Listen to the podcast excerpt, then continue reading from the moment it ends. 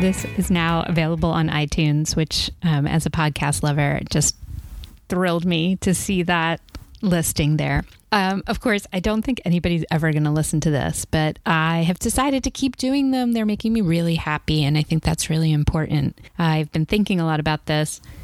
One of the things that um, recovery is always emphasizing is that you need to focus on. Um, motives and not outcomes. And I was thinking about this. I've really been missing my Al Anon home group. I don't have a way of getting in contact with them. I am bad. I am early in the stages of recovery, and asking for help is really hard for me. I don't yet have a sponsor.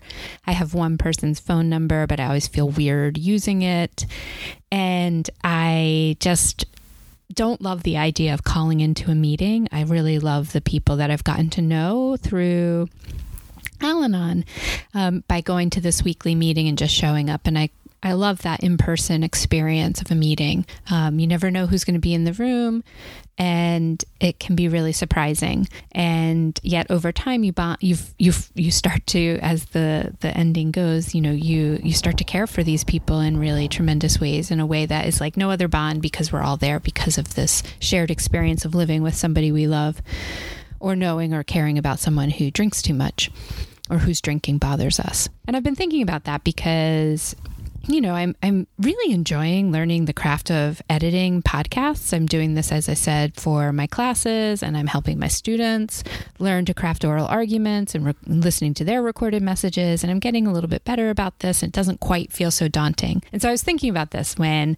I had that terror moment of hitting publish uh, and these little mini silly recordings um, that I made. And I was terrified somebody from work would hear it, or I was like, well, should I promote it? And then I remembered that it doesn't really matter. How, if anybody listens to this or not, what matters is my intention. And my intention here is to talk about making and recovery and during a time period when I'm missing my home group and I'm looking for a way to keep and continue the work of recovery. And of course, the other thing that I love and obsess about is making and it's finding the the moments of joy in my very busy days that are both overwhelming and completely boring at the same time. And, you know, again, I think I'm on day 15 home with the kids alone, and it's a lot.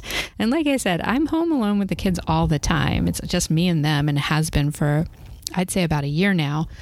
And we have our rhythm, but still there's this something about um, the the sense of endlessness um, that time is dilated. My son keeps joking about what day is it um, and we now have a new rule of like every third day we have to shower and so hopefully you're experiencing this in a way that you're finding your rhythm we're finding ours and it's taking a little bit of time but it is it's a new experience.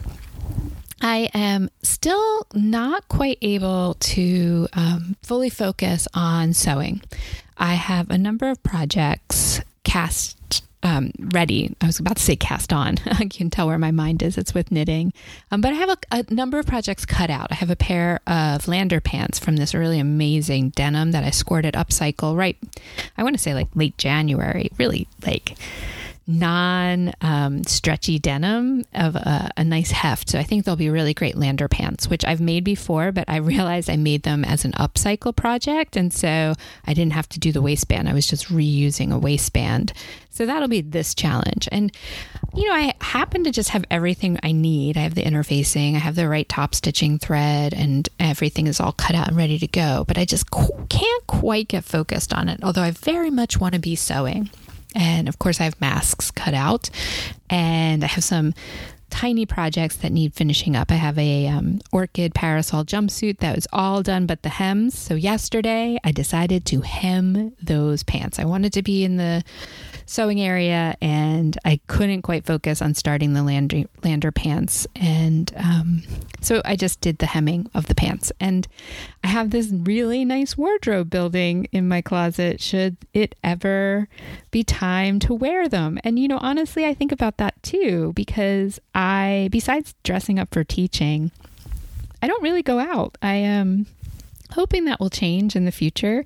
Um, but the kids have been through a lot, as you might imagine, this past year, um, as you know, their dad just kind of slid further and further into um, from functioning alcoholic to non functioning alcoholic. And anybody who has watched that knows how hard it is um, for those around the loved one. And um, they've been through a lot. And so I really have been hesitant to um, go out or, you know, really um, expose them to too much. And so we have one babysitter that we love, but if she's not available, then I can't go. Um, and I'm sure that'll change, and I'm sure that's probably something I need to think more about. But um, but yeah, for now, I, I don't really go out too much, and I'm not really sure where I'm going to wear these gorgeous outfits. I've made a bunch of clothes. They're just hanging in the closet. I'm looking at them now.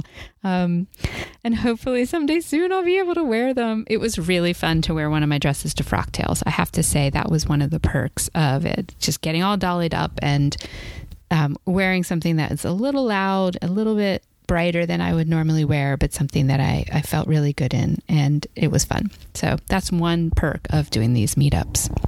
But even with that sense of no clear output, I um, I'm I'm hoping I'll still keep making. Um, in the meantime, what I'm doing is just really focusing on little mending projects. I have a pair of pair parasol pants that need to be um, the latch a closure latch has to be fixed.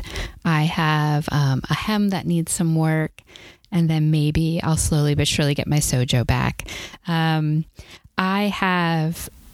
I'm still knitting away. It's giving me so much joy. It's so easy, like I said before, just to pick it up and put it down. Um, that's just, again, the delight of knitting. And it's just challenging enough that I can do it while I'm talking on the phone um, and yet still find it really soothing um, and not necessarily just boring stockinette again and again and again. So yeah, that's kind of where I'm at, and I wanted to to come in here and remind myself of why I'm doing this. I'm doing this because I like doing it. It's bringing me joy, and it's helping me stay calm, and it's providing a kind of way for me to set aside a small bit of time to think about recovery and to talk about recovery. I'm really missing um, that once a week experience, and it's helping me right now. And I'm also, one of the things I keep thinking about is that I'm so grateful that I'm not living with an active alcoholic right now. It would be almost unbearable.